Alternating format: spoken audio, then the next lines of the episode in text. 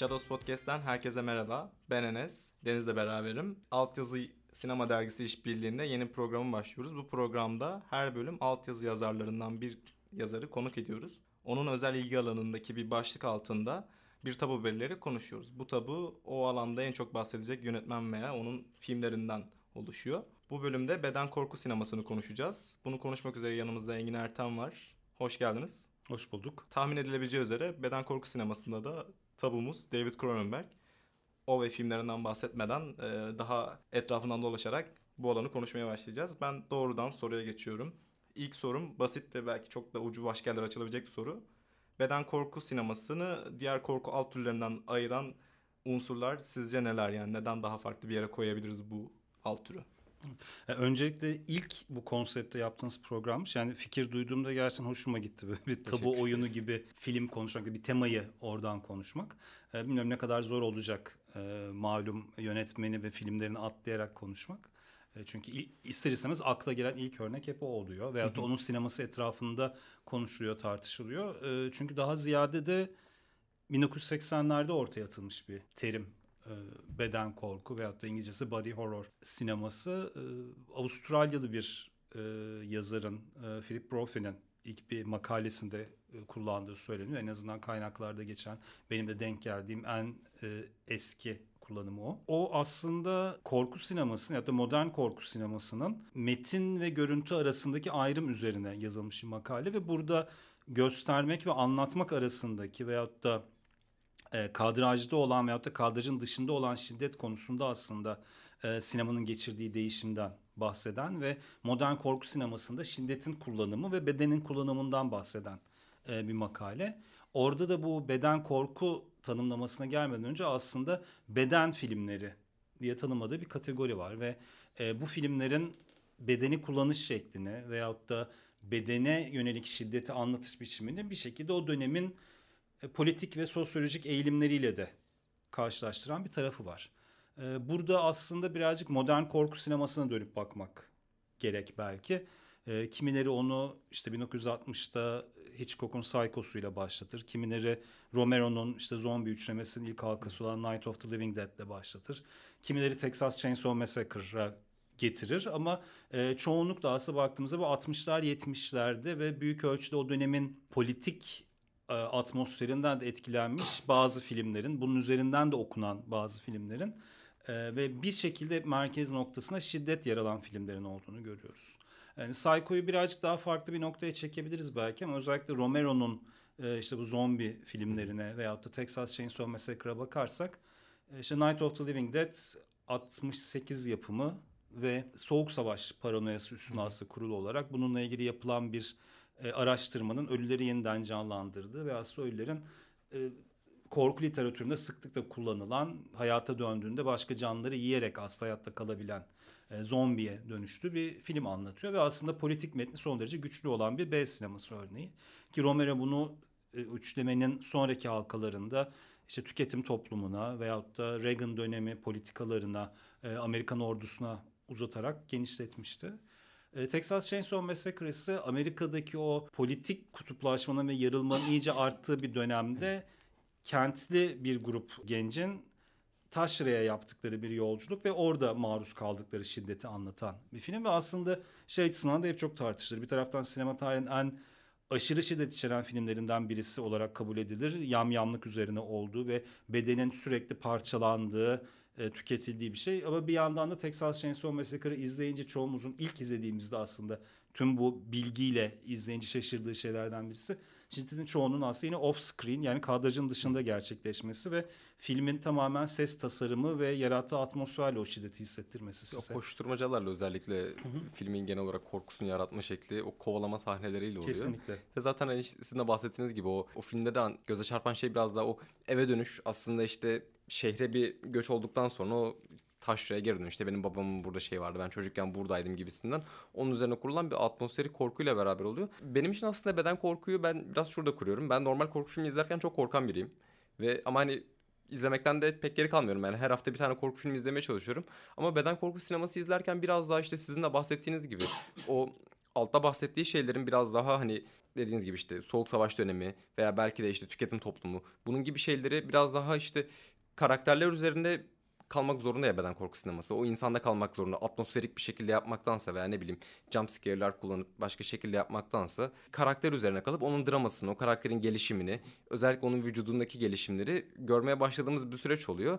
Ve o yüzden aslında bunu iz, yani beden korku sineması izlerken o kadar korkmuyorum ama diğer filmler izlerken ki diğer türlerdeki filmleri izlerken ki aldığım keyfi alıyorum diyebilirim ben. Hatta o sahneleri çıkardığında mesela o bedenin deforme edildiği sahneleri çıkardığında belki o kadar da hani korku filmi gibi kalmayacak bir şey. Çünkü diğer alt türlerle karşılaştırdığında özellikle bilim kurguya da bir kesişiyor ya beden korku alt türü. Ona gelecektim ben de birazdan evet. O be- bilim kurgunun diğer alt türlerinde daha katı, modernist ve stilize bir estetik varken ben ilk hani bir e, biyolojik teknoloji ürünü gördüğüm malum yönetmenden bahsedemiyoruz filmlerde. Hani bambaşka bir şeyle karşılaşmıştım ve doğrudan insan bedenine zarar verdiği için aslında korkmasan da duygulanımı yüksek ve bayağı rahatsız eden diken diken izleten bir deneyime dönüştü. Belki Alien'a da buradan bahsedebiliriz. Evet Alien da kesinlikle bence e, gelinmesi gereken filmlerden birisi. Ondan önce şeyden bahsedeceğim aslında bu ilginç çünkü Brophy'nin bu bahsettiğim body horror ya işte beden korku e, kavramını ilk kez gündeme getirdiği o makalede de yani değindiği konulardan birisi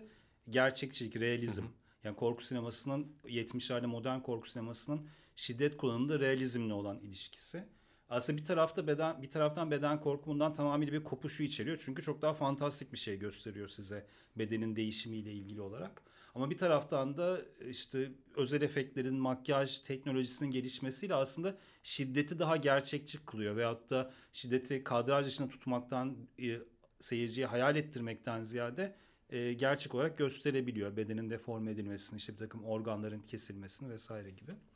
E, ama aslına bakarsanız bazıları tabii bu beden korkuyu çok daha geriye götürebiliyorlar. Yani sadece sinema üzerinden düşünmeyelim, edebiyata düşünürsek. E, Mary Shelley'nin Frankenstein'i aslında e, olarak çoğunlukla alınan en eski örneği bunun. Oradan işte aslında senin de bahsettiğin Enes başka türlerle olan dirsek temasını da görüyoruz beden korkunun. Çünkü en çok bilim kurguyla çok ciddi bir bağlantısı e, var ve hatta Frankenstein özelinde bakarsak korku literatürünün yani hem edebiyat hem sinema alanında çok sık kullandığı bir e, stereotipin bir klişe karakterin aslında bu tür için vazgeçilmez olduğunu görüyoruz. O da deli bilim insanı veyahut da deli doktor karakteri. Yani bir şekilde e, Frankenstein'ın e, alt başlığının da modern Prometheus olduğunu düşünürsek aslında Tanrı'ya meydan okuyan bir şekilde tanrıcılık oynamak isteyen bir bilim insanının bir doktorun bir şekilde bedeni ne kadar değiştirebileceği, ne kadar modifiye edebileceği,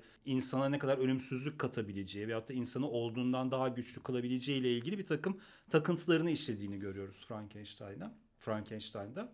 Ama başka örnekleri de var bunun. Yani mesela e, Georges Franju'nun e, işte Les Yeux Sans Visage, e, gözsüz yüz? E, Eyes Without a Face, e, yüzü olmayan gözler e, filmi. Orada mesela bir cerrah geçirdiği kazadan sonra yüzü deforme olan kızına tekrardan estetik cerrahiyle yeni bir yüz kazandırmak için başka genç kadınları kaçırıp işte onların e, öldürüp onların ciltlerinden aldığı şeylerle yeniden kendi kızına bir şey yapmaya çalışır. İşte ölen karısını yeniden canlandırmaya çalışan doktorlar vesaire vesaire bu gibi şeylerini bir sürü örneğini görüyoruz Adı aslında. üstünde direkt hani Reanimator diye de bir bir Evet. varken. e, Stuart Gordon'un şey yaptığı ve aslında uyarlamamak da Love, Lovecraft'te Aha. giden ucu. E, bu karakter çok belirleyici bir şey yani bunun açısından. İşte belki bilmiyorum şimdi birazcık farklı yerlere gidip dağıldık ama e, bilim kurguyla temas eden, bilim kurguyla ortaklaşa olan tarafı. işte bu deli bilim insanı, deli doktor karakteri bunun sürekli olarak karşıya karşımıza çıkması ve bedenle ilgili aslında mesela başka bir alt türü düşünelim. Hani perili ev dediğimiz şeyde korkunun mekanı ev. Ve bütün atmosfer onun üzerinden kuruluyor ve o evin bir şekilde bir e, doğaüstü güç tarafından ele geçirildiği işte onun bir takım yerlerden çıkıp sizin için bir tekinsizlik unsuru olabileceğini gösteriyor. Beden korku dediğimizde hani aynı şeyi düşünün. Beden korkunun mekanı beden. Aslında çok daha içsel bir şey ve e, bir şekilde gücün yani tedirgin edici, tehlikeli bir gücün eve sızması veyahut da evi işgal etmesiyle e, aynı gücün bedeninizi işgal etmesi arası çok daha yakın bir sınır ihlali var. Onun yarattığı korku, endişe daha büyük oluyor belki bu anlamda. Fakat bir taraftan da işte etrafından dönüyoruz ama konuşmadığımız yönetmen bunun korkutucu bir unsur olmadığını aslında başka Hı.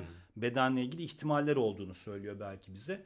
Dolayısıyla o beden korku dediğimiz aslında tür e, belirli noktadan bir noktadan sonra e, bu sınır ihlalinin veyahut da bedene yapılan müdahalenin illa korkutucu bir tarafı olmayacağını bir taraftan başka olasılıklar, başka imkanlar da tanıyabileceğini gösteriyor diye düşünüyorum. Biraz daha günümüze gelmek istiyorum ben işte bu bahsettiğiniz şeylerde özellikle işte Psycho'lardan Texas Chainsaw Massacre'a özellikle hani en başa aydınlanmanın getirdiği o bilim insanının şeylerinden Frankenstein'e gelince benim gözlemlediğim dün akşam Letterboxd'da dolanırken şu oldu. Önce yani özellikle e, 60-70'lerdeki ve 80'lerdeki filmlerde bu gore teması daha doğrusu gorluk biraz daha yüksekken günümüze geldikçe özellikle işte Under the Skin, e, The Skin Aile gibi filmlerde bu beden korku biraz daha derinin altına geçmiş gibi geldi bana. Ve bu gorluk özellikle Titan'dan da ben, belki bundan bahsedebiliriz. Hani Alien'daki gibi karınından bir şeyler patlayarak bir onu e, belki biraz daha hardcore şekilde görebiliyorken işte günümüze geldiğimizde biraz daha bu beden korku ehlileşti mi demek daha doğru olur. Belki de teknolojinin gelişmesiyle beraber e, ve belli cerrahi süreçlerin daha gelişmesiyle beraber derinin altına girdi ve bu daha içsel bir korku haline mi geldi demek daha doğru olur bilmiyorum ama benim yaptığım gözlem buydu. Hani siz ne düşünüyorsunuz bu konu hakkında? Ya yine birazcık aslında bu eski örneklerle yeni örnekleri ve dönemlerin e, eğilimlerini karşılaştırarak gidersek belki. Şimdi bu 70'lerdeki bazı filmlerden bahsettik işte Texas Chainsaw Massacre vesaire gibi. Aslında benzer sularda seyreden başka B tipi filmler de var öncesinde. Mesela e, Herschel Gordon Lewis bu B tipi düşük bütçeli korku filmlerinin aslında ilk yapan 60'lardaki e, istismar sineması dediğimiz şeyin ilk örneklerini yapan yönetmenlerden birisi. Onun Color Me Blood Red diye bir filmi vardır. İşte bir ressam insanları öldürüp onların kanıyla resim yapıyor. Yani böyle bir takıntısı olan bir ressamla ilgili. Bir de bu hani takıntı ve obsesyon çok fazla tabii kullanılan bir şey. Aslında e, şey kadar e, bilim insanı veyahut da doktor kadar işte sanatçı veyahut da başka bir takım anla- alanlardan e, mühendis vesaire gibi çok takıntılı ve çok büyük bir şey yapacağını aslında işte tıpkı o Prometheus'un ateşi çalıp insanlığa uygarlığı getirişi gibi daha ileriye götürecek, daha büyük bir şey yapacağını dair egosu yüksek olan bir karakter oluyor hep. Veyahut da e, Blood Beast diye bir Japon e, filmi vardır Masumura'nın. Ben yakın zamanda kendisini bir retrospektifi sebebiyle bir daha izledim. Mesela orada da görme engelli bir heykeltıraşın işte modelleri kullanıp şey yaparken bir noktadan sonra artık gerçek bedenle üretilen şeyin tamamen birbirinin içine girdiği ve bedeni parçalayarak e, bir sanat eseri oluşturma çabasını falan görüyorsunuz. Bunlar aslında hep bunun e, ilk örneklerini veyahut da e, nasıl diyelim ilk örneği değil de yani nerelerden etkilenildiğini gösteren bazı tekil örnekler. Ama e, 70'lerden bir iki filmi daha almak isterim bu karşılaştırmaya Tabii, geçmek için. E, mesela çok popüler e, günümüzde de şimdi bir e, yeni reboot'u yapıldığı için gündemde olan mesela Exorcist. E, 73 yılında ilk çekildiğinde çok büyük bir e, toplumsal olaya dönüşen çok yani yaptığı gişe hasılatının dışında aslında sosyolojik bir olaya dönüşen bir film Exorcist. Çünkü bir taraftan hem e, o toplumsal değişim döneminde kendini daha sola konumlayan kişilerin e, akılcılık veyahut da sekülerlik anlamında yaşadığı bir çatışmayla ilgili korkuya işaret ettiği gibi yani bunlar gerçekten hurafe mi yoksa böyle bir şey olabilir mi? Oradaki anne karakterinin kendi içinde yaşadığı çelişkiyi karakterlere yansıttığı gibi bir taraftan da bedenle ilgili yani bütün oradaki sınır ihlalini ve bedensel deformasyonu bir çocuğa, bir kız çocuğuna uyguluyor. Ve işin enteresan tarafı da filmde hani bütün bunları izliyorsunuz. Kafası dönüyor, kusuyor, cildi bozuluyor, haçla mastürbasyon yapıyor ama e, şey e, şeytan çıkarma faslı bittikten sonra beden eskisine dönebiliyor gibi. Hani bedenle ruhu da bu derece ayıran bir örnek. Ya şey örneğini de verebiliriz aslında ya.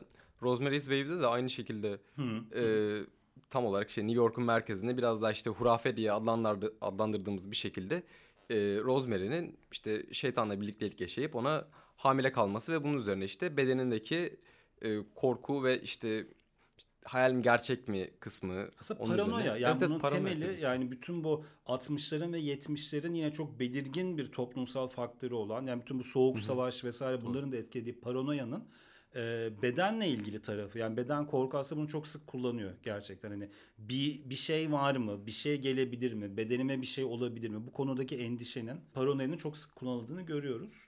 E, bir diğer örneği az önce bahsettiğin Alien.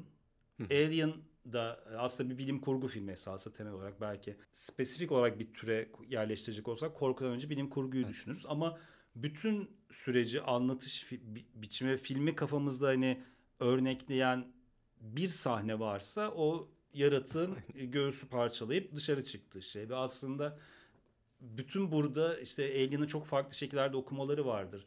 Yani o bedene yerleşmesini işte tecavüz üzerinden okuyan, bunu erkeklerin aslında ya bir eşcinsellik korkusu üzerinden okuyanlar çok fazla vardır. Yani bir şeyin kendi vücuduna girip yerleşmesi ve bunu erkekliğini kaybetme endişesi üzerinden çok fazla okuyan vardır. Ve bunların hepsi yine baktığımızda aslında o 60'lardan beri süre gelen toplumdaki bir takım yenil kaymaların diyelim toplumsal anlamda, toplumsal cinsiyet rolleri anlamında, sol anlamında, öğrenci hareketi anlamında bütün bunların aslında toplumda getirdiği değişikliklerin normal bireyde ve nasıl adapte olacağıyla ilgili bunlarla ilgili bu karşılaştığı toplumsal yeniliklerde korkulara denk düşen bir tarafı var. Bir diğeri mesela Carpenter'ın The Thing filmi ki bir yeniden çevrim aslında. Ee, 50'lerde yapılmış ve tam soğuk savaş tipik bir soğuk savaş dönemi bilim kurgusu olan bir filmi e, yeniden çevrimi. Ama The Thing'de de yine çok kapalı devre bir şekilde sadece erkeklerin olduğu bir ortamda yine paranoya ve erkeklerin birbirine karşı paranoya duyduğu, birbirine emin olmadığı ve kimin uzaylı e, canlı tarafından bedenin ele geçirdiği geçirmediğini bilmedikleri, bunu anlamak için birbirlerine bir takım testler yaptıkları bir ortamı gösteriyor ve mesela 80'lerde AIDS pandemisinin hemen patlamasının öncesinde yapılmış bir film olarak yine toplumsal anlam, anlamda bir yere oturduğunu, toplumsal korkularda bir yere oturduğunu görüyoruz. Buradan e, senin söylediğin yakın tarihli örneklere gelirsek e, özellikle şey derken onu mu kastettin bilmiyorum. Marina Deva'nın yaptığı bir Dammapo derimin altında diye bir film vardı. İşte bir kaza geçirdikten sonra kendi yarasını kurcalamayı takıntı haline getiren ve bir noktadan sonra kendi kendi kendisini yemeye başlayan bir kadın karakterli, bir fotoğrafçı kadın karakterle ilgili. 2000'lerin başında çekilen bir film. Bu o dönem François Ozon'la çok yoğun çalışan bir oyuncuydu. Aha. Marina Devan. Onun biliyorum. yönettiği bir film. Ee, hatta çok da şey burada e, If İstanbul'da gösterilmişti bir gece yarısı seansında ve şeyle hatırlayanlar vardır. Ee, filmin e, dijital altyazı launch'unu yapan kişi filmin içeriğini bilmiyormuş ve filmi izlerken fenalık geçirip bayılıyor. ve altyazı gidiyor. İnsanlar bir teknik aksaklık olduğunu falan zannediyorlar. Biz uzun bir süre gelmeyen için salonda insan alkışlamaya falan başlıyor oluyor. Sonra fark ediyorlar ki meğersem altyazıyı yapan kişi bayılmış e, filmde. Böyle bir hikayesi vardı. E, yakın dönemdeki örnekler tabii başka bir eğilime de denk düşüyor. Torture porn dediğimiz Hı hı. işkence pornosu ve bir kere daha korku sinemasının çünkü işte bu 70'lerde modern korku sineması bir çıkış yaşıyor. E, dünyada işte Vietnam Savaşı'nın sonrasında gelen yine şiddetle ilgili bir genel savaştan dönenler, bir şekilde onun psikolojik veyahut da bedensel travmasını yaşayan kişiler, bununla uğraşan drama tarzı filmler varken bir anda modern korku sineması şiddetle çok fazla meşgul olmaya başlıyor ve bunların ikisini birbirine çok ilişkilendirilir araştırmalarda da. Daha sonra 80'lerden itibaren tekrardan bir düşüşe geçiyor. 90'larda işte Scream'in kazandığı başarı çok bir kırılma noktasıdır. Tekrardan bir çıkış yapıyor ve hemen arkasından 11 Eylül işte Amerika'nın daha sonra Orta Doğu'daki işgal hareketleri işte daha sonra bu e, Guantanamo vesaire bütün dünyaya yayılan işkence görüntüleriyle çok paralel bir şekilde korku sinemasının tekrardan aşırı derece şiddetle ilgilendiğini görüyoruz. Ve işte bu torture porn denilen eğilim e, alt tür ortaya çıkıyor. Bir şekilde e, artık hani bedensel deformasyon diyemeyeceğimiz bedenin sınırlarının nereye kadar Evet, evet. gidebileceğini zorlayan e, hakikaten bütün e, korkutuculuğunu veyahut da rahatsız ediciliğini, şok ediciliğini işkence üzerine kuran filmler. E, çok fazla o dönemde yazıp çizilen şeyler oldu işte. Erkeklerin kadınların nasıl farklı tepki verdiği buna.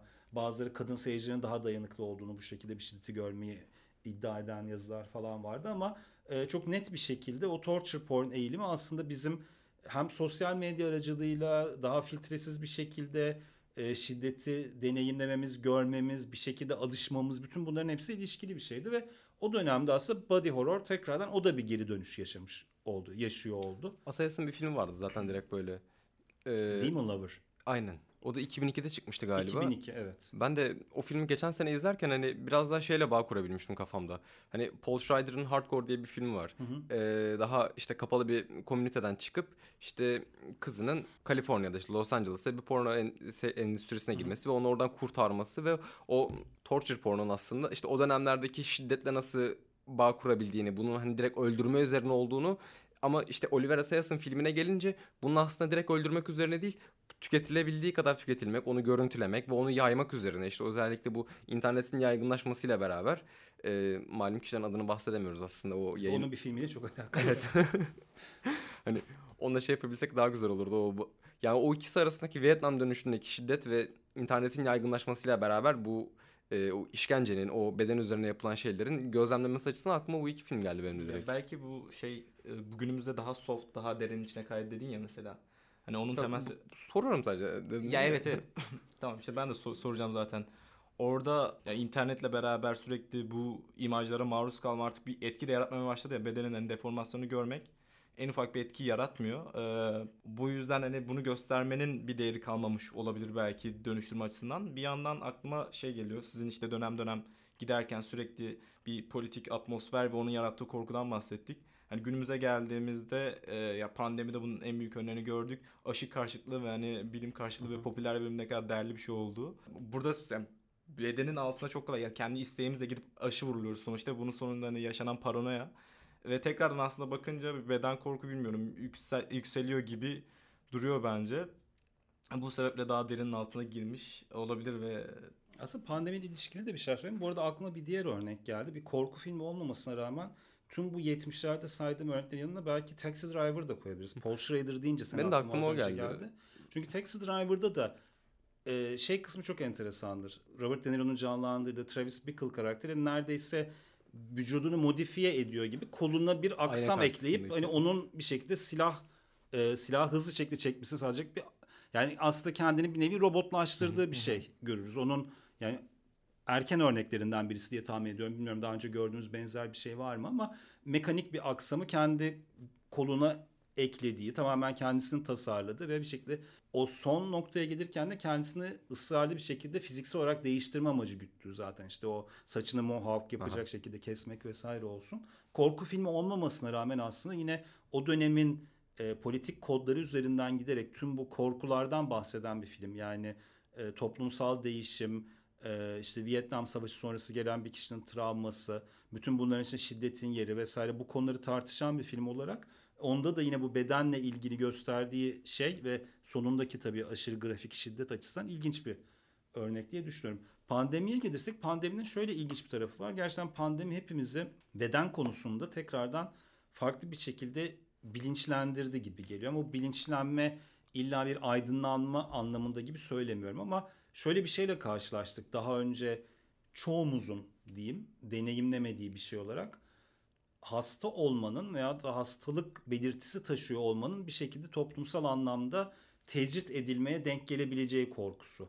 Yani bir şekilde zaten hani çok fazla toplum içerisinde çıkmıyor, çıkılmadığı bir dönemde e, işte öksürmek e, veyahut da aşırı terliyor olmak, işte ne bileyim ben hapşırmak, aksırmak, tıs- tıksırmak gibi şeyler acaba birileri hasta olduğumu düşünür mü? Hasta olduğumu düşünürse bu bir gerilime yol açar mı? gibi şeyler. Ben mesela birebir böyle bir şeyi kendim uzaktan gözlemleyerek gördüm bu şey sırasında. 2020'de henüz Avrupa'da şeyler kısıtlamalar başlamıyorken e, Berlin Film Festivali'ndeydim ben.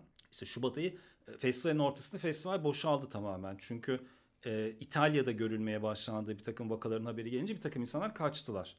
Ve birdenbire böyle festival merkezi Berlinale'de bir e, hayalet şehre dönüşmeye başladı ve o sıralarda işte sürekli haberler çıkıyor. Avrupa'ya geldi, Covid gelmedi vesaire gibi. E, bir şeyde metroda bir kadına bilmiyorum belki gıcık geldi, belki hastaydı ama olur yani öksürmeye başladı. Bir anda yani herkesin dönüp baktığı, panik halinde birbirlerine bakıyorlar, kadına bakıyorlar. Kadın açıklamaya çalışıyor yani hayır hasta değilim hani şey su içmem lazım falan diye. Yani bunun bir örneğini mesela gördüm ki bunun hani daha kavgaya falan vardığı örneklerinde gördük internette o dönemde insanların birbiriyle tartıştığı, kavga ettiği. İşte hasta hasta mı çıkıyorsun, niye çıkıyorsun? Sen bulaştırıyorsun. Yani seni yüzden insanlara bütün toplumsal suçlamalar vesaire. Tabii bunun bir örneğini aslında daha farklı şekilde işte gaylerin veyahut da LGBT'yi insanların, bireylerin AIDS pandemi sırası yaşadığını biliyoruz. işte yaraları gizlemek bir şekilde, e, vücudundaki yaraların gözükmesini istememek, hastalığını e, kamusal alanda da açık olarak paylaşmaktan, bunun nedeniyle tecrit edilmekten korktuğu için saklamak eğilimini yaşamış insanlar var. E, veyahut da tarihe baktığımızda daha geriye doğru işte cüzzam salgını ile ilgili bütün o imgeler vardır ya e, yüzünü göstermemek bu korku gotik şeylerde çok sık kullanılan imgelerdir ya bunlar. E, aslında bu beden hastalık hastalığın bedene etkisi bunu gizlemek e, bunu söyleyememek bu konudaki e, bilinçle ilgili bir kırılma noktası yarattı pandemi zannedersem. E, ve öyle bir dönemde aslında bu bu anlamda bazı filmlerle karşılaşmak mesela Titan'ın tam böyle bir zamanı denk gelip hiç beklenmedik bir şekilde aslında tür sinemasının çok kabul görmediği bir büyük festivalde e, işte en iyi film ödülünü alması gibi örneklerde ilginç şekilde birbirine oturuyor zannedersem. Yine dönemle ilgili bir şey. Yani bedenle ve bedenle ilgili çok fazla düşündüğümüz, bedenin değişimi, dönüşümünün ne kadar ürkütücü veyahut da belki de ürkütücü olmadığı ile ilgili şeyleri konuştuğumuz bir dönemde hani böyle bir film gelip böyle bir ödül alıyor. Bir yandan da e, insanların buna karşı öksürmeye, tıksırmaya karşı büyük bir korkusu ve paranoyası oluşurken hala bile devam ediyor bence. Günlük hayatımda yaşıyorum. Titan örneğine mesela Deniz'le konuşurken Deniz bahsetmişti. Hani o bir korku unsuru olarak verilmiyor yani beden arabayla beraber çiftleşip yeni bir hani e, insan olmayan bir şey üretiliyor orada doğuyor ama hani bu asla korku dolu bir şey olarak değil daha ne bileyim poetik Birazcık bir şekilde sunuyor. konuşmadığımız yönetmene yakın bir şekilde aslında ondan Aha. etkilendiği Evet, çok evet. bariz olarak bir bedenle ilgili aslında bir yeni bir ihtimal olarak gözüken Hı hı. ve bunu da aslında dini mitlere hani neredeyse bağlayarak e, yapan yani kadim metinlere diyelim bağlayarak yapan ve olasılıkların aslında e, kabul edilebilir bir şey olduğunu bize anlatmak için belki böyle bir yol izleyen bir film. E, bunun bir noktada yani filmin böyle başlarında belki birazcık daha şok edici belki şiddetle bizi biraz daha irkiltebilecek anlar var. Ama sonlarına doğru bunu giderek daha yani şey arasındaki sınır Titan'da çok gel gitti ya. Bir taraftan çok erotize bir şey izliyorsunuz. Yani bedenle ilgili hakikaten insanları e, tahrik edebilecek, cinsel anlamda şehvete getirebilecek görüntüler ve çok parıltılı e, işte dans, müzik, bütün o açılışındaki zaten. Açılış e, sahne olsun.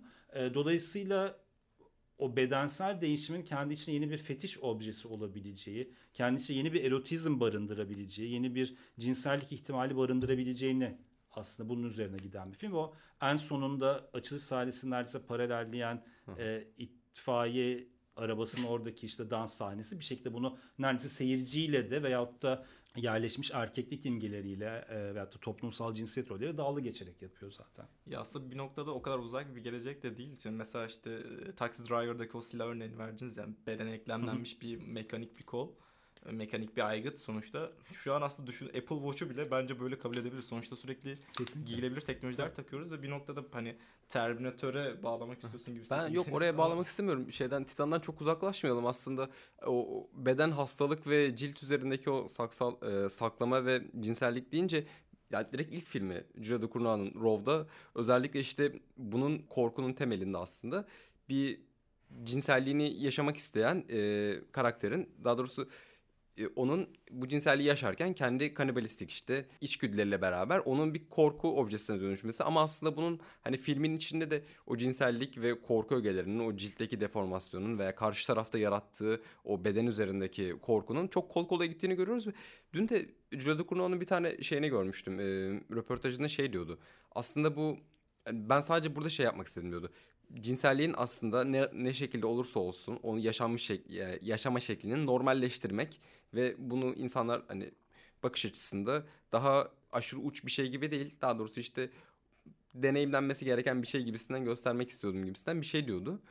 Oradan belki bunu eklemek istedim sadece. Yani zaten şeyin de aslında Titan'a benzer bir tarafı yani Raw da bütün bunu yaparken aslında bir taraftan anlatı formu olarak klasik bir büyüme öyküsü ve bir hani gençlik filmi gibi ilerliyor. Yani liseden mezun olup üniversiteye giden ve oraya adapte olmaya çalışan bir öğrencinin hikayesini izliyoruz. Aslında çok bildik formülleri, yapıları alıp onları bunun içerisine oturtarak bunun ne kadar kabul edilebilir bir şey olduğunu belki yani böyle bir e, master plan görebiliriz Julio Ducournau'nun filmlerinin ardında diye düşünüyorum. Teknolojiye buradan geçelim istersen. Evet. Terminator. Yani e, şey yani bu arada şey demek istiyorum. Row, Row daha gordu mesela. Titan'da yine o şeyle bütünleşmesi ve yeni bir e, ara formun olması hani daha sumut bir şekilde geçiyor.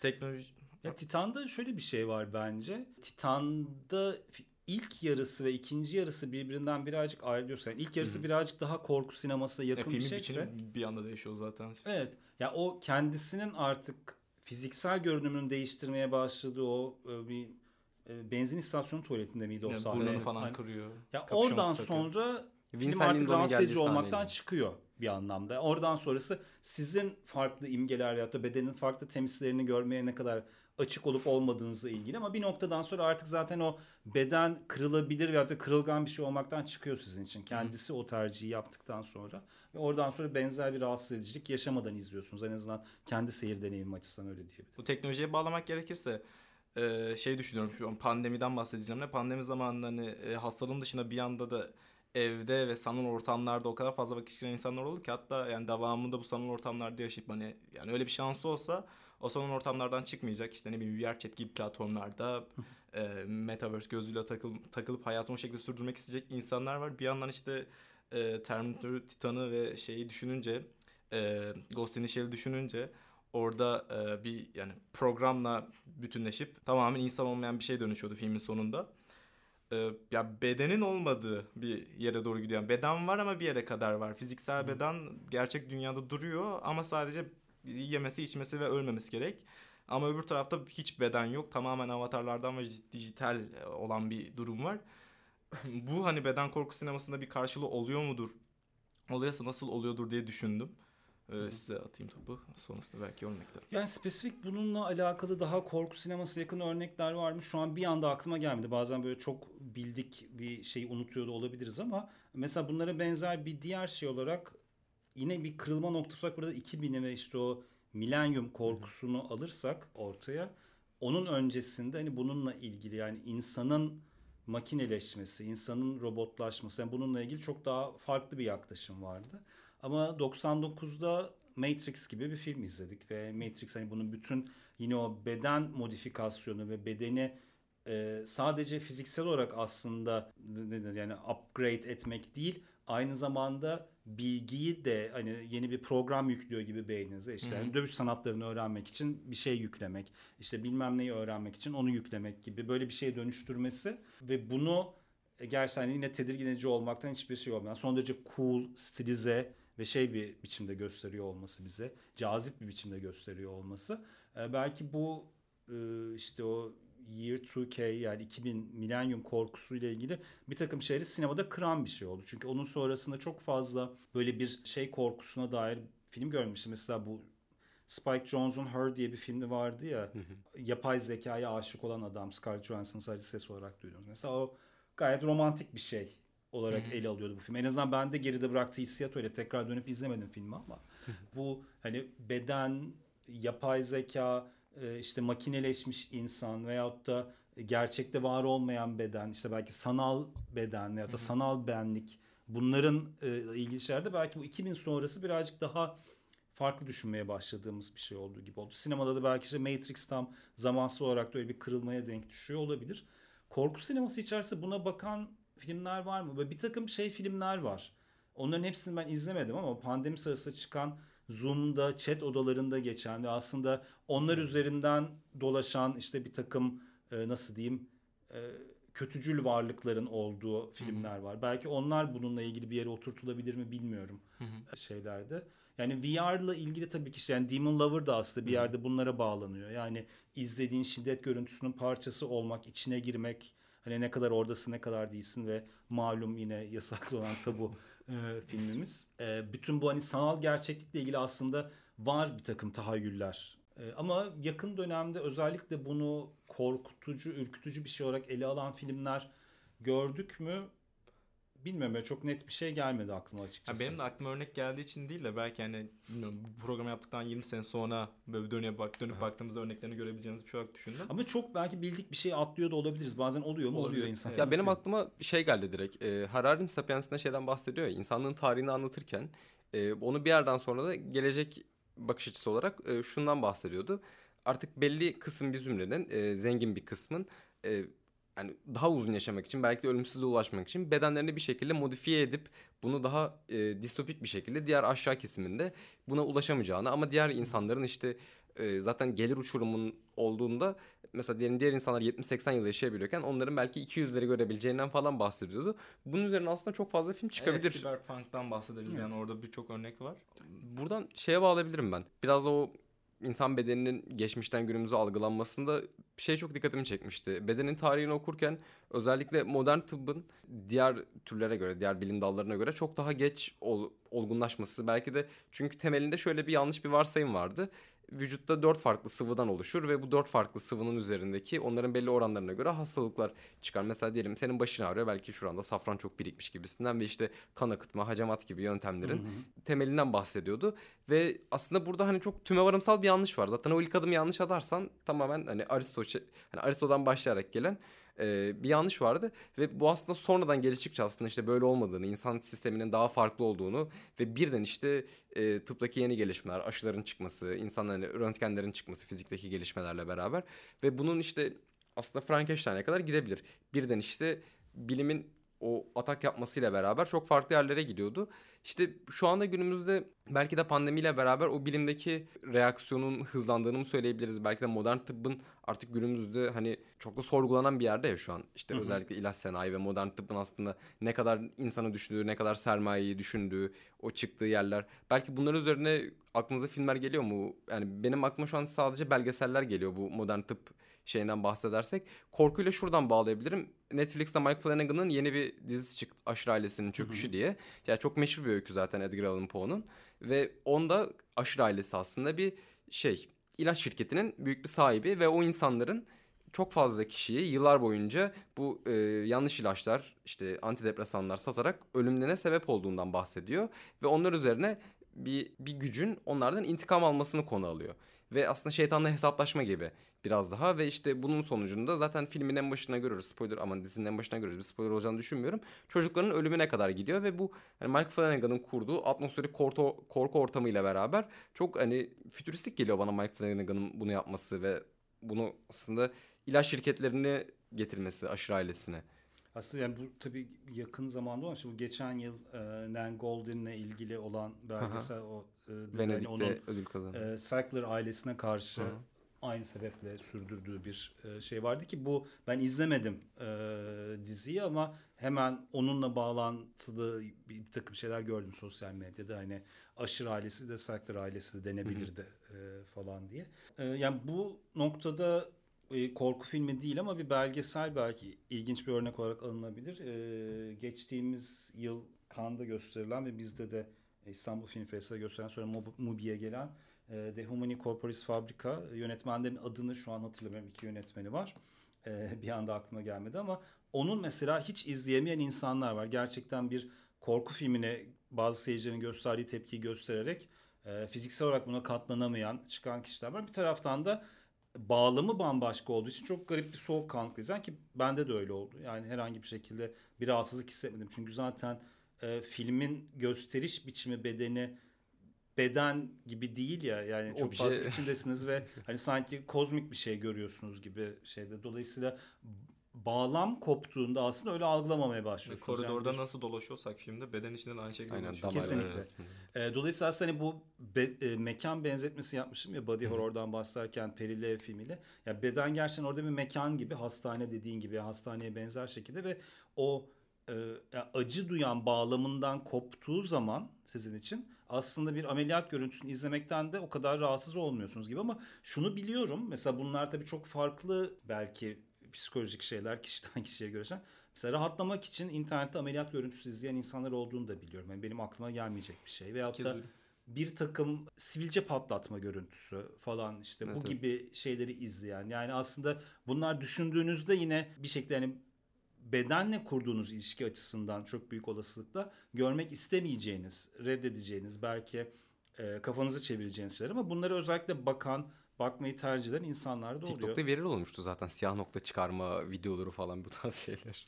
Evet yani bu bilmiyorum şeyle alakalı olabilir yani bunlar yine e, sosyal medya ve internet sayesinde Aha. belki daha kolay ulaşılabilir ve görülebilir oluyor ve çok uzun zamandır bildiğimiz belki bazı takıntılar, fetişler daha e, gözle görülür oluyor. Yani şu zamana bugüne ait bir şey midir bilmiyorum. E, ama e, yani dediğim gibi böyle kişilerin bedenle kurduğu ilişki bazen kendi yaşadığı kişisel deneyim onu çok daha soğukkanlı hale getirebiliyor. Çok daha farklı bakması sebebiyle. Veyahut da tam tersi çok daha tetikleyici veyahut da travmatik bir şey olabiliyor verdiği tepki. Yani benim mesela bir arkadaşım hiçbir şekilde bir filmde bağlamı ne olursa olsun e, vücudun herhangi bir kesik almasını göremiyor. Gördüğü anda fenalaşıyor ve bir seferinde festivalde bir komedi filmine gitmiş tek başına. Ve filmin başında böyle ofiste kağıt kesme makineleri vardır ya. Oraya birisinin eline sıkıştı ama tamamen komedi şeyine çekilmiş bir sahne var. Daha filmin başında bayılmış salonda. Ee, ve hani bu hiçbir şekilde o filmin türü komedi olduğu için filmle ilgili ve filmin içindeki bir sahne olduğu için anlatılan bahsedilen bir şey de değil. Dolayısıyla hani bunlar da çok farklı tepki vermenize sebep olabiliyor şeylerle ilgili. E, bedenle kurduğunuz ilişkiye göre. Eklemek istediğiniz bir Ee, şey var mı? Belki ufak şey ekleyebilirim. O a- Dövmeniz Corporates fabrikada hani acıyı çıkarıp bağlamdan bağlamdan kopardığımızda hani herhangi bir rahatsızlık unsuru bırakmıyor ya. Orada da şu an hani fikir olarak atıyorum. e, acıyı aldığında bedenin tarihini de bir kenara koymuş oluyorsun ya. Çünkü o bir politik bir arka plan getiriyor. İşte köleleştirmeden, emek sömürüsünden, açlık ve evsizlik hissinden vesaire. Hı hı. E, Bir anda o arkadaşınızın belki bayılmasının sebebi bedenin hani hem devlet hem de siyaset tarafından hem de işte e, medikal olarak kutsal bir yer, din tarafından falan da kutsal bir yer inşa edilmiş olması ve zarar gördüğünde yani rahatsızlık unsuru yaratması acıyı ortadan çıkardığında bilmiyorum. Sanki o şeyinden e, politik bagajından yoksun kalıyormuş gibi düşünüyorum. Ya kesinlikle zaten bu beden korkusunun aslında yaslandığı en temel nokta işte belki de bedenin yani bedene müdahale edemezsin, bedenini değiştiremezsin. Yani bununla ilgili algıların kırıldığı pek çok nokta var. Mesela e, bu 60'larda çekilen Mondo film serileri vardır. Yani insanları şoke edecek ve mockumentary tarzı şeyler yani belgesel formatında çekilmiş ama hepsi belgesel görüntüler içermeyen bir kısmı fantazi olan şeyler ve dünyanın çeşitli yerlerine giden böyle işte sanki akademik bir çalışma diyemeyiz de bir antropolog gibi kişilerin bir takım araştırmalar yapıp kültürel araştırmalar yapıp oradaki batıya batıdaki göze e, şoke edici gelebilecek şeyleri göstermesi üzerine kurulu fikri. E, tamamen çok oryantalist aslında istismar sineması örnekleri belgesel falan. Onların mesela bir tanesinde benim izlediğim anlattığı şeylerden birisi yeni estetik cerrahi operasyonu. Böyle bir şey gerçekten yapılmıştır bilmiyorum hiç araştırmak aklımın ucundan bile geçmedi ama insanların derisini kazıyıp belli bir süre sargıyla beklediğini derinin kendini yeniden üreteceği ve yeni sıfırdan e, genç bir cildin çıkacağına dair bir şey ve bunu yaptıran insanlar ve ameliyatlarla ilgili bir takım Aa. şeyler gösteriyor. Böyle bir tane de film vardı. Filmin ismini unuttum. Filmde tamamen işte eve gidip evdeki bir aşağıda mahzende insanlara işte bu işkence eden bir tarikat var. Ve bu tarikatın artık hani en son e, bu işkenceye çok dayanıklı insanlara en son yaptığı şey bütün derilerini soyup ve orada hep beraber e, tarikatın lideriyle beraber bir ayin yapmasıyla falan geçiyordu. Bu Fransız filmlerinden Evet. birisi e, bu aş- İsmini şey, unuttum ben. aşırılık şeylerinden ama hangisi olduğunu unuttum. Yani Ben ben de yakın zamanda çünkü birkaç gün önce altyazıya yazarken birkaç tanesine tekrar baktım bunların. Ama adını hatırlamıyorum. Tek kelimeli bir adı var. Film ismi bu arada e, Şehitler, Martir. Evet. Önermiş oldum. E, benim çok sevdiğim bir film değil ama onun filmin sonunu çok e, ilginç bulanlar vardır. Veya onun sonundaki twist'i çok enteresan bulanlar vardı zamanında hatırlıyorum. E, şey bu bedenin dokunulmazlığı hakikaten belki de işte tam o dini doktrinlerin bize öğrettiği bu korkunun temelindeki şeyi oluşturuyor. Ve aslında gerçek reel hayattaki şu an günümüzde beden politikaları ile ilgili bütün çatışmaların temelinde de bu yatıyor. Yani bedeni ne kadar değiştirebilirsin? Hani kimilerinin dövme yaptırmaya karşı çıkmasından Hı hı. bugün işte dediğim gibi yani tamamen toplumsal cinsiyetin alışılmış toplumsal cinsiyet rollerinin dışında bir kimliğin ya tamamen tepki gösteren insanların şey gibi çok geniş bir yelpazede bedenle ilgili çok böyle rigid katı fikirler olmasından kaynaklı aslında bunların çoğu e, bu korkuların. E, ama ya onlar değiştikçe bir şekilde e, bunun sinemadaki temsilleri de değişiyor. Belki yeni korkular üretiliyor, yeni şeyler. O tarihsel bakış açısından da ben de şey diyebilirim işte yaşanmış acıların bedende birikmesi ve onun aktarımı olarak e, geçenlerde izlemiştim Autopsy of e, Jane Doe diye. Hı hı. E, filmde otopsi yaptıkları kadının aslında çok daha yıllar öncesinden ölmüş bir e, cadı avı sonucunda ölmüş bir cadı olduğunu ve bunun mistik bir şekilde bir bir otopsi yerinde bir aşağı katına geçen bir korku filmine çeviriyor ve aslında işte bedenin üzerinde yapılan acıların ve o bedenin aslında hani e, görüyoruz yani orada açıyorlar derisini yüzüyorlar oraya bakıyorlar buraya yapıyorlar ve bunu aslında hani dedi, dediğiniz gibi o Diamonds Corporis fabrikadaki gibi hani çok da e, rahatsız edici olmadan biraz daha işte abartıya kaçmadan normal sanki yani herkes işini yapıyormuş gibi gösterip ondan sonra o bedenin aslında önüne geçen herkesten e, intikam almasına doğru giden ve klasik o anlatıyı koruyan bir cadı avı Hı hı. temalı bir tarihsel arka plandan şeyden bahsediyordu. Benim de aklıma bu geldi. Ya tabii şimdi şöyle bir şeyin de ayrımını koymak lazım bir noktada. Yani bir korku filmi değil hatta body horror gibi başka altında hiç değerlendirilemez ama mesela Pasolini'nin Salos'unu koyduğunuzda bunların bir tarafına yani bedenin veyahut da bireyin insanlık değerini kaybetmesi ve işte o bütün işkence ve e, aşağılama, küçümseme şeyinde mesela oradaki verdiğiniz tepki izlerken ki kesinlikle bunlar gibi olmuyor ve onun hiçbir estetik boyutu da yok. Yani bu diğer bahsettiğimiz korku filmlerinde amaç seyirciyi şoke etmek olsa bile yine bir şekilde kendi içinde bir estetik kaygı var. Yani bunu nasıl göstereceğine dair. Mümkün olduğunca realist mi gösterecek, makyajı mı kullanacak, işte özel efekti mi kullanacak e, gibi şeyler. E, bir de tabii bunun tamamen korku sinemasının dışına çıktığımızda bambaşka bir boyutunu da görebiliyoruz e, şeyde saloda ama bunlar da kendi işte böyle zamanla çok birbirine yaklaşan, birbirine temas eden taraflar. Aslında benim değinmek istediğim şey vardı. Yani bunun bir de kavramsal sanat alanında karşılıkları var. Yani şeyden bahsetmeyeceğim yine e, tabu yönetmenimizden ama e, onun da etkilendiği ve işte hatta bu en son filmi de gönderme yaptığı bazı e, performans sanatçıların aslında e, 90'lı yıllardan bu yana başka alanlarda, başka görsel sanatlarda da karşımıza çıktığını görüyoruz. Mesela bunlardan bir tanesi Bob Flanagan. E, Bob Flanagan'ı daha geniş bir kitleyle tanıştıran önemli bir şey. 90'lı yıllarda Nine Inch Nails'ın bir video klibinde e, Kendini almasıydı. aslan Ya derisinden Bob Flanagan sistik fibroz hastası ve gerçekten sistik fibroz hastaları e, çok uzun süre yaşamayan ve gerçekten çok yoğun fiziksel acı hisseden şeyler. Çoğunlukla çocukluk ya da ergenlik döneminde ölmesi beklenen hastalarken Bob Flanagan 40 yaşına kadar yaşamış birisi ve bunu bir noktadan sonra kendi bedeninin sınırlarını test ettiği bir performans sanatına dönüştürmüş. ben, ben başka birinden bahsediyorum ya benim aklıma birden şey geldi. E, koluna kulak diken Evet. biri vardı ya. E, Hmm. Crimes of the Future. Aman bahsettik işte. Neyse bahsetmiyoruz. Evet, evet, ceza. Burayı kessem ben susuyorum o zaman siz abi. Ee, Bob Flanagan'ın mesela işte Nine Inch Nails'ın Happiness and Slavery diye bir videosu vardı. Kimin yönettiğini şu an hatırlamıyorum video klibi ama 92 veya 93 olması lazım tarihi. Böyle MTV'de falan o dönemde yasaklanan bir video klip.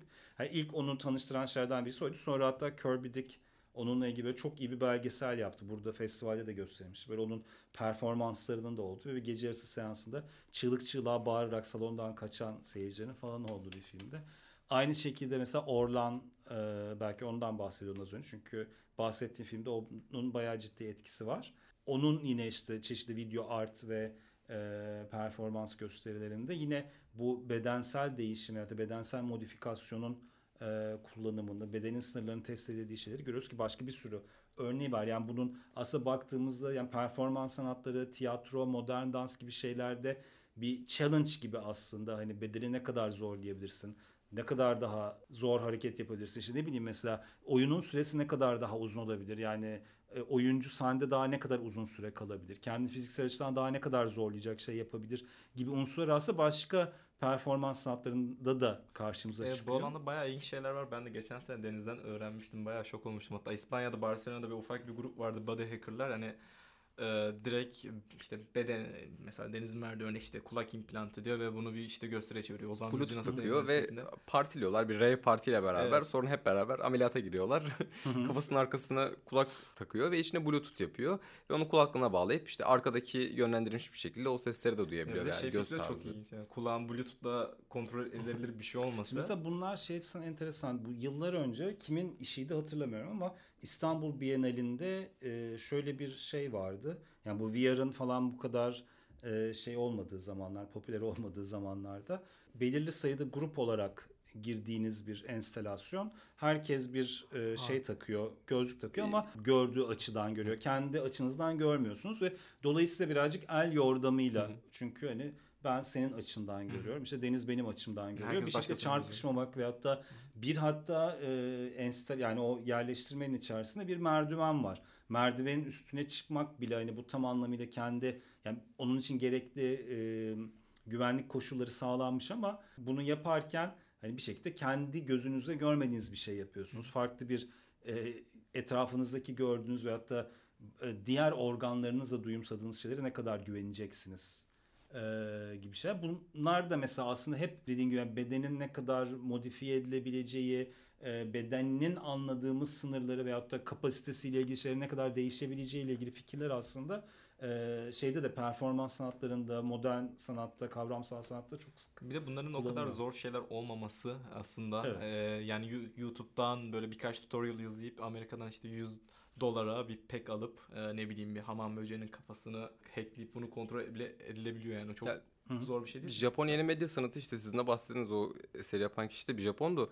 Ee, özellikle son 10 yılda yani bu beden üzerine de çok enteresan şeyler çıkıyor oradan da. Yani bir tane adam sadece evde takılıp e, YouTube'da yayın açıp ağzına işte renkli lensler alıp onlarla beraber bir şeyler yapıyorken işte vücudunu yakıp böyle renk, renkler çıkartırken işte iki sene önce Nike'la bir işbirliği yapıp ayakkabılardan şarkı yapmaya ve vücuduyla işte farklı şeyler yapmaya kadar götürdüler. O yüzden ben dosyasını bir tane ufak bir şey yapıp bölümün altına koymak istiyorum çünkü bahsettiğiniz şeyde. Onlar çok e, enteresan olabilir. Belki de son dönemlerdeki filmlerden çok daha enteresan olabilir öyle şeyler. E, onu koyayım dedim çünkü Tamam, siz de onun bahsettiğinizi duyunca hani başka kimseden duymamıştım çünkü bunu konuşmak çok hoşuma gitti heyecanlandım. Ya evet Bunu bu- paylaşayım.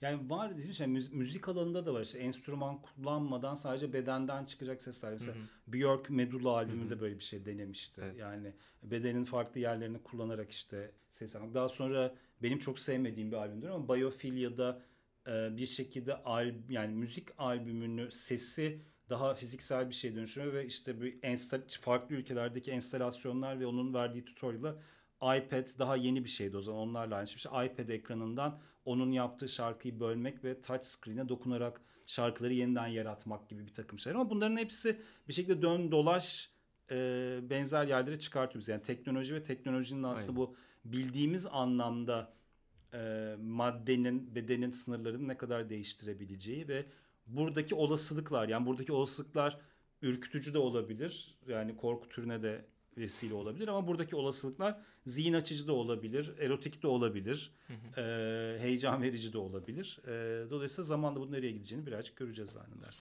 Ben sadece şey söyleyebilirim belki aklımda kalan şeylerden. Hani Japonya dedik tabii Tetsuo'yu Evet. anmadan olmaz bu şeyde. Benim de çok sevdiğim film. En azından sadece adını söyleyeyim. Çünkü e, o da bu e, alt türden bahsederken hani mutlaka bahsi geçmesi gereken filmlerden birisi. O zaman geldiğiniz için çok te- teşekkür, teşekkür ederiz. ederim. Seyircilerimize de buradan e, dinleyicilerimize daha doğrusu şey demek istiyorum. Eğer sohbeti beğendiyseniz podcast'imizdeki diğer programlarda göz atmayı unutmayın. Veya bir dahaki bölümlerde bize şu yazarla bunu konuşun diye öneriniz varsa da yorum yapmayı unutmazsanız seviniriz. Teşekkürler. Görüşmek üzere. Ben teşekkür ederim. Yani ilginç bir konsept. Di- Diğer örnekleri de bu serideki merakla bekliyorum. Hani ne gibi fikirler çıkacak. Biz de Teşekkür merak ederiz. Vallahi biz de meraklıyız. Görüşmek Hoşçakalın. üzere.